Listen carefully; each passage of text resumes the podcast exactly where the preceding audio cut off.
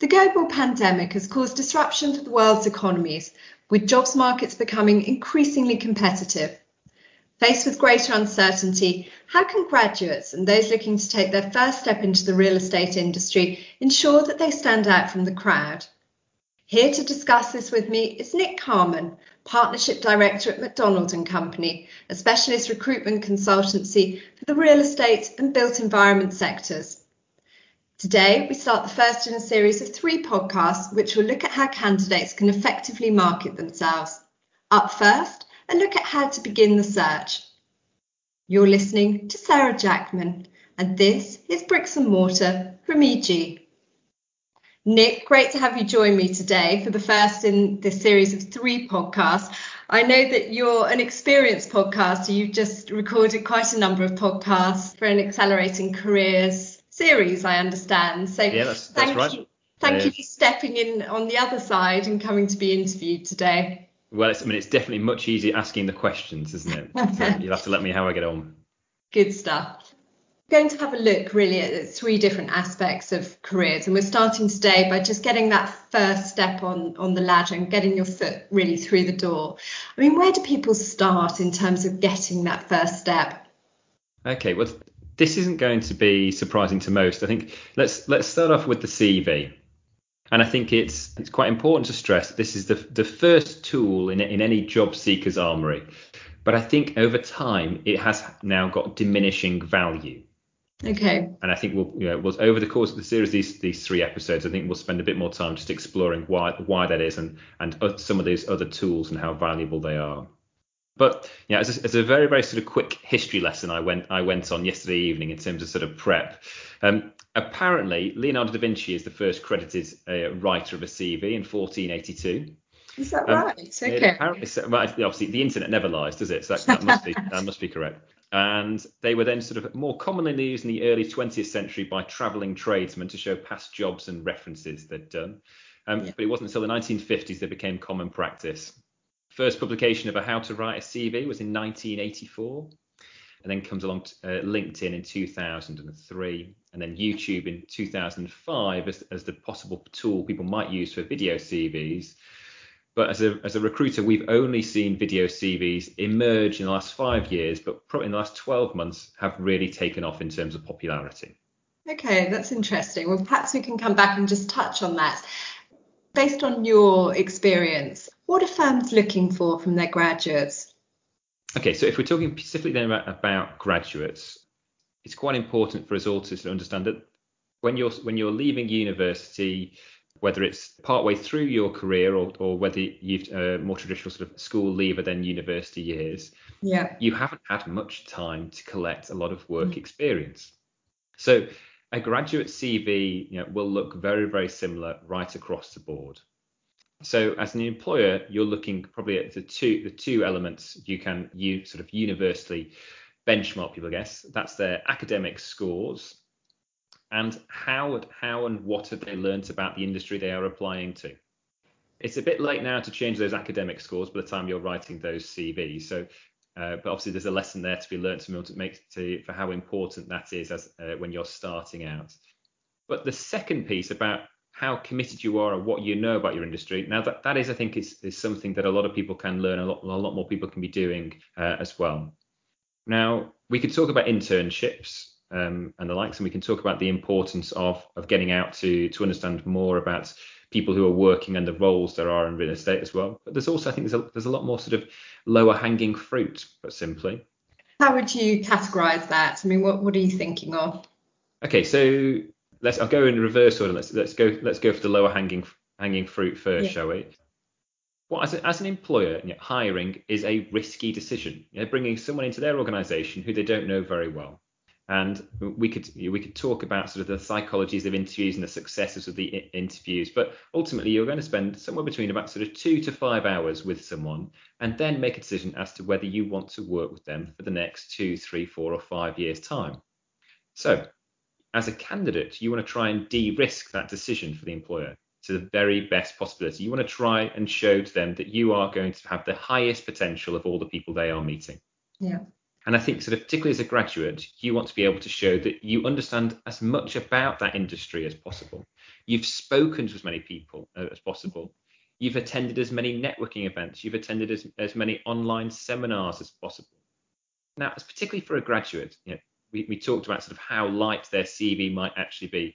You've got bags and bags of space there to to bump this up with all this information. Mm. Yeah, and let's now's not the time to be modest because you're asking that sort of that one or two page CV in order to get you foot in the door. So I think the, um, we'll spend a bit more time talking about networking. I think uh, a little later on, but one of the, the silver linings of the pandemic, of course, and, and so many of these more sort of institutional networking events that were member only access now have opened their doors to online access um, uh, some for free and some some for only, only sort of minimal costs. And I think that is money well spent to someone looking to enter the industry. And like I said, let's list those seminars that you've attended. It mm. shows not only you've got an interest, but it just shows you that you have thought about this. And I think I imagine to a lot of graduate employers, you know, they're wondering not only is this the best graduate for us, but also are they best suited to our sector? They, or is it just simply they're doing what all their housemates are doing right now and sending off 100 applications a day and hoping that someone calls them back? Okay, so trying to be targeted then and really putting your efforts into networking and absorbing some of the offers that are available at the moment. Yeah, absolutely. Absolutely. Okay. We touched then on networking. I mean, how do you go about starting to build your network? Okay, so I, think this is a, a, really, really important question, but you know, I don't want to sort of underplay. I imagine sort of how daunting that could be. Particularly, you know, we talk, we started talking about sort of graduates. If you do not know anyone in that industry, I imagine it, it sounds pretty scary. So start small because every bit counts. I think that's that's the most important lesson. So start by having a look at some of the, the membership organizations for uh, for the areas you're looking at. So obviously for real estate has got a, a, large number. We're talking about RIBA for architects, the RICS for surveyors, CIOB for the construction industry. Let's start there. But then very, very quickly, they start looking at some of the other membership groups, the likes of the Urban Land Institute, the uh, New London Architecture, to name to name just a handful. And all these organizations right now are offering free seminars to guests. They're offering discounted rates then for graduates in order in order to invite that that next level or next sort of uh, generation of the industry to, to get involved. Start listening to people who are talking about that industry. And I think we talk we're obviously talking about getting a foot on the ladder, aren't we? But but sort of longer term, this is helping to shape people's view on real estate. What areas do they, do they find a greater affinity with, and that might well then sort of start to spark a really interesting career much earlier than you've had an opportunity before if if you didn't do that research. But and this is the, the tricky bit. Once you've listened to one of these webinars, once you've been a member of a seminar, once you've seen someone's name, try and find a little bit more out about them. See if you can track down an email address See if you can find where, where they might work. See if you can find even a, a generic email. And make the effort to send in an email. Explain how you've how you've enjoyed that, explain what you benefited from, and then cheekily ask for something back in return. What what you're looking for, of course, here is is to learn a bit more about that industry. So I would probably take a step back rather than asking for an internship or a, or a job right now. I'd probably just ask for sort of 10, 15 minutes of their time. Could they help you in terms of maybe some interview preparation? Could they tell you a bit of a story about how they got started? Could they help you in terms of putting you in touch with some of the best people who might be looking to, to hire someone of that, of that skill? These people inevitably will want to help because they have been through this themselves. They know those challenges. And I promise you, they're not as scary as they might first see when you see these sort of high level sort of personalities or sort of uh, celebrities of the real estate world, the CEOs and the likes know, they generally want to help. They, and probably they would say they probably don't ask for help as much as they would like. You can start then building it that way. And then presumably there's also an awful lot of work that can be done in just building up your networks with amongst your peers. How, how do people maximize that? Depending on the um, on their university, if your average sort of graduate coming into real estate is coming from an Oxford Brookes or a Reading, these these guys already have large sort of real estate um, clubs and societies. Mm-hmm. So yeah, let's look to those those first, and and often they will have quite close links to some of the larger, particularly sort of agency transactional uh, businesses as well, um, who might want to be visiting, let's say, sort of graduates two or three year plus who might be returning back to their universities, and no doubt will be great sort of mentors about how to get started. So you're absolutely right. let's let's have a um, let's think about how we how we can use their connections to get you started, even if it's just giving you that insight into what it means to work in real estate. And just yeah. again coming back to that point about trying to you know to to be not only the person who's got the highest value but also the lowest risk to that, to that employer making sure you you can explain to an employer that you have spent some time talking to someone who has been along this path 12 months ago 24 months ago will be incredibly high value to that employer. Think well this person has really taken the time to get to know what i'm going to be offering them what's in store for them and once you've got your network, you've started to find out a little bit about the industry, you've got some ideas in terms of the direction that you might then want to go. How do you look to build up some work experience? Okay, so uh, I think we we talked about then sort of the networking and sort of breaking the ice, haven't we? And this is next, and this is that stepping stone, isn't it, to, to landing that that first ideal role in in real estate. Now, lots and lots of people, particularly sort of graduates, no doubt, will be very aware of paid internships within the multinational sort of corporations. And you know, I wind the clock back you know, more years than I'd like to remember in terms of my, my days in university. And it, and it was a competition between your peers about sort of you know, who was applying to where and all these sort of big household names firing in sort of applications. But again, there are smaller and often more, more local options that are quite easily overlooked as well. So think about your local area. Think about which real estate companies are there, and that, that includes everything from estate agents, brokers, advisors, um, depending on whereabouts you you live or, or have been studying, and so the proximity to some of the, the larger sort of hubs. Now start to to meet, start to virtually to do your do your research about who's in this community, and then start to make some more personal approaches to them. Now they might not like the phrase sort of internships because that, sound, that sounds sort of very corporate and very formalized. But if you could get even just a coffee with these guys to get started, I think that already starts to work towards that work experience goal. Yeah. It is understanding what it takes in order to succeed in that market. It means as a graduate, you are learning more about that market, what those many disciplines undertake. Because you might well have done the academic study you, know, you might well have done the the understanding of what goes into complete a project or to make a property transaction. But I guarantee you, you'll be relatively immature in terms of your understanding about what goes on on a day to day. And that, to an employer, is really, really important. And that's an important theme to explore, actually. We've talked a little bit about the CV, the practical sort of work experience and understanding of the industry. But how do you go about a potential employee really demonstrating skills that you've got? Okay, well let's so let's take a step back then, back back to the CV. Mm-hmm. So this the CV, whether you're a graduate or whether you've got sort of 30 years experience, the guidelines are are pretty similar. Although they may look different, I think that um, what is really important here is this is not a list of your responsibilities. It is not a list of your own job description. It is a, a summary of your achievements and the value you have added. Mm-hmm. So I think it is really important to keep reminding yourself this. And as if whether you're a graduate who's been involved in, in one or two societies and had some part-time work, or whether you're someone who's who has got that 30 years experience, think about what is the value and the achievements you have completed in that.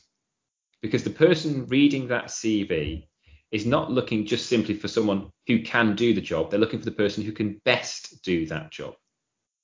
Now, there are lots of different ways in which people now review CVs as well. I think this is quite an important sort of topic, just maybe to, to make sure people understand. So, at Macdonald Company in the month of January, we received 3,715 new applications to, to roles. If we allowed ourselves just 10 minutes to review every CV, and if we only had one person reviewing the CV, that's 77 days worth of reading CVs. Now, as much as we we um, we want to make sure we we emphasise the quality and that first support when into making that connection between a job seeker and particularly in, in our industry within that recruiter, because of the way in which of job advertising has has matured over the years, because it's now just as easy to apply to a job 10,000 miles away as it is is on your doorstep, mm. the number of applications coming through are really really high. So it just essentially sort of doubles down on that effort for you in terms of making sure that CV really does you justice and really uh, really sort of shows those achievements and the value that you can bring. Make sure it's in, in simple terminology. Quite often, the first person who is reviewing the CV will not be a line manager. They may not be overly familiar with the role in hand. They might be within a HR team, they might be within an internal recruitment team. And, and being frank, increasingly so, they might well be an AI bot uh, who is who is looking then to match a job description to a CV. So if your CV is full of acronyms, jargon, it's full of shorthand, it's a list of sort of, of what you've been up to the past, whether it's 18 months or eight, or 18 years, without really driving that home, then you have a lower chance of success. And once more, we, we come back to what are those value adds? So it's one thing sort of looking at someone's sort of career or or where they've or let's say sort of where they're starting, looking to to get into an opportunity for the first time in the industry. Uh, but keep emphasizing what you're doing extra. Where are you going that extra mile? Just thinking then about people wanting to transfer from different industries perhaps into real estate in the built environment. Does the same advice apply, or is there anything in particular they could be thinking about? Uh, so I, I, think the advice is universal, but once more, having someone who is transferring from one industry into real estate, then there's probably some sort of real world realities we have to mm-hmm. take. Chances are their salary will be higher than someone taking their first role in industry. They've got a number of years built up. and they will have built up a salary within one industry, and of course, understandably, they probably do not want to take too big a drop when they're when they're moving across. So, in some ways, the risk is increased then for that employer because they're expecting a, a higher starting salary and can that employer then expect a higher output? So once more, revisiting that CV, looking at it with the, the, cold light of day, does this really bring forward my achievements and the value I've added? You know, can I think about some of the transferable value or the skills that I, one employer might be looking for? Making money, saving money. The opportunity then, once more, is probably even a narrow focus is this person looking at getting out of their industry and jumping into anything else, or do they truly want to work in our industry? So once more, revisiting mm. those webinars, the seminars, making sure yeah. that someone has really shown due diligence that this is something I really want to take on. In terms then of the graduate picture, I mean, if if you were somebody who'd studied on a non-property or non-real estate course what for them is is the best sort of way of positioning themselves in terms of transferring into the real estate industry again is it that similar pathway of building up the contacts you know making sure that you're demonstrating a sincerity and that you've done the due diligence and yes, I think it's the short answer. I think what, one of the strengths of real estate is, is I think it is a, a, very sort of open door policy for people who are entering that industry in the first instance. No matter whether you've got a real estate degree or it's a numbers or humanities or uh, scientific degree, you you name it. I think sort of property understands the value for people coming in from with different backgrounds and, and yeah. different education. But it is once more, you know, that question mark is is this an applicant for our industry or is this someone who's just firing in 100 if you can answer that then you then once more you think you're back on an even keel with anyone else who's who's entering that that role or, or that application and as a recruiter i mean what what are the sort of things that pique your interest on an entry level cv once you've gone through that initial sort of filtering process what what are you looking for again we're, we're trying to make the decision as to who has got the highest potential for this role because often that's all we've got to make a judgment on. So once we've looked at the academics, once we've looked at, at, then about sort of what work experience that person might might have done, then we're looking at some of the some of the smaller things. So have they have they been involved in some extracurricular activities? Have they been able to to demonstrate their whether it's public speaking or their their sort of their networking, their leadership skills? All these add real value. Each of these are sort of adding layers to that decision making sort of process. Mm-hmm. Each of these make it easier for me to say this is the person who we want to spend more time with. Yeah. Okay. And just in your experience, what what are the the things that really help people to succeed in the jobs market in in the real estate sector? Okay, all levels or all levels. Yeah, I mean, what what are the things that you typically see when people have succeeded in a job search? Okay, well, so now we're in the sort of the uh, X Factor special sauce sort of category, aren't we? and I, sh- I, should say this this is something that I, that, that I particularly enjoy sort of talking about. So I'll, I'll, have to give you a bit more of a personal answer, I, th- I think, really. I think for people to su- succeed in an industry, I think they have to have an attitude to taking risks. They have to have a, a, an attitude or an openness to consider new opportunities. And you mentioned of the, interest. I, have been really fortunate. We've had a chance to sort of explore this in, in our podcast series, Accelerating Careers, and and it's about sort of understanding sort of a bit about. I thought it was going to be about DNA. I thought it was going to be about sort of you know what what people have maybe intrinsically coming into industry, but the good news is people can learn this, people can benefit from other people's experience. But it's looking at when when have I been learning the most? You know, when have I enjoyed my role the most? And not letting yourself be sort of sucked into sort of false insecurity of that sort of comfort, that plateau, that sort of resting of these these mm-hmm. career chapters, and wanting to go looking to find something new as a, as a new challenge. And I think if you have got that that makeup or that curiosity, then I think you're already onto a winning career because you'll go looking for these opportunities more so than others. And what final thoughts would you leave for anyone listening today who's looking to secure that first step in the industry? Okay, so I think there are some fantastic careers within real estate, and we've got some great sort of mentors and some uh, some people in, in order to follow, you know, follow in their footsteps. But if you're going to do it, make sure you throw everything at it. You know, we want to see that energy, that enthusiasm, that persistence as to why you're going to succeed in that industry. If you offer up a rather lackluster approach, you know, you're going to be full of disappointment on both sides, both that, that candidate and also the recruiter. So go for it, but make sure you, you can show that this is something you really want to succeed in. That's fantastic advice. Thank you, Nick. I'm, I'm sure that will be well heeded. Nick Carman, many thanks indeed for joining me today. We look forward to speaking to you again in two weeks' time when we're going to be looking at making the use of LinkedIn and other social media platforms in your job search. Thanks very much, Sarah. Really enjoyed it. That was Bricks and Mortar with Sarah Jackman. For more on developing a career in real estate, see the archive of the Bricks and Mortar series at podbean.com and the EGI archive at egi.co.uk.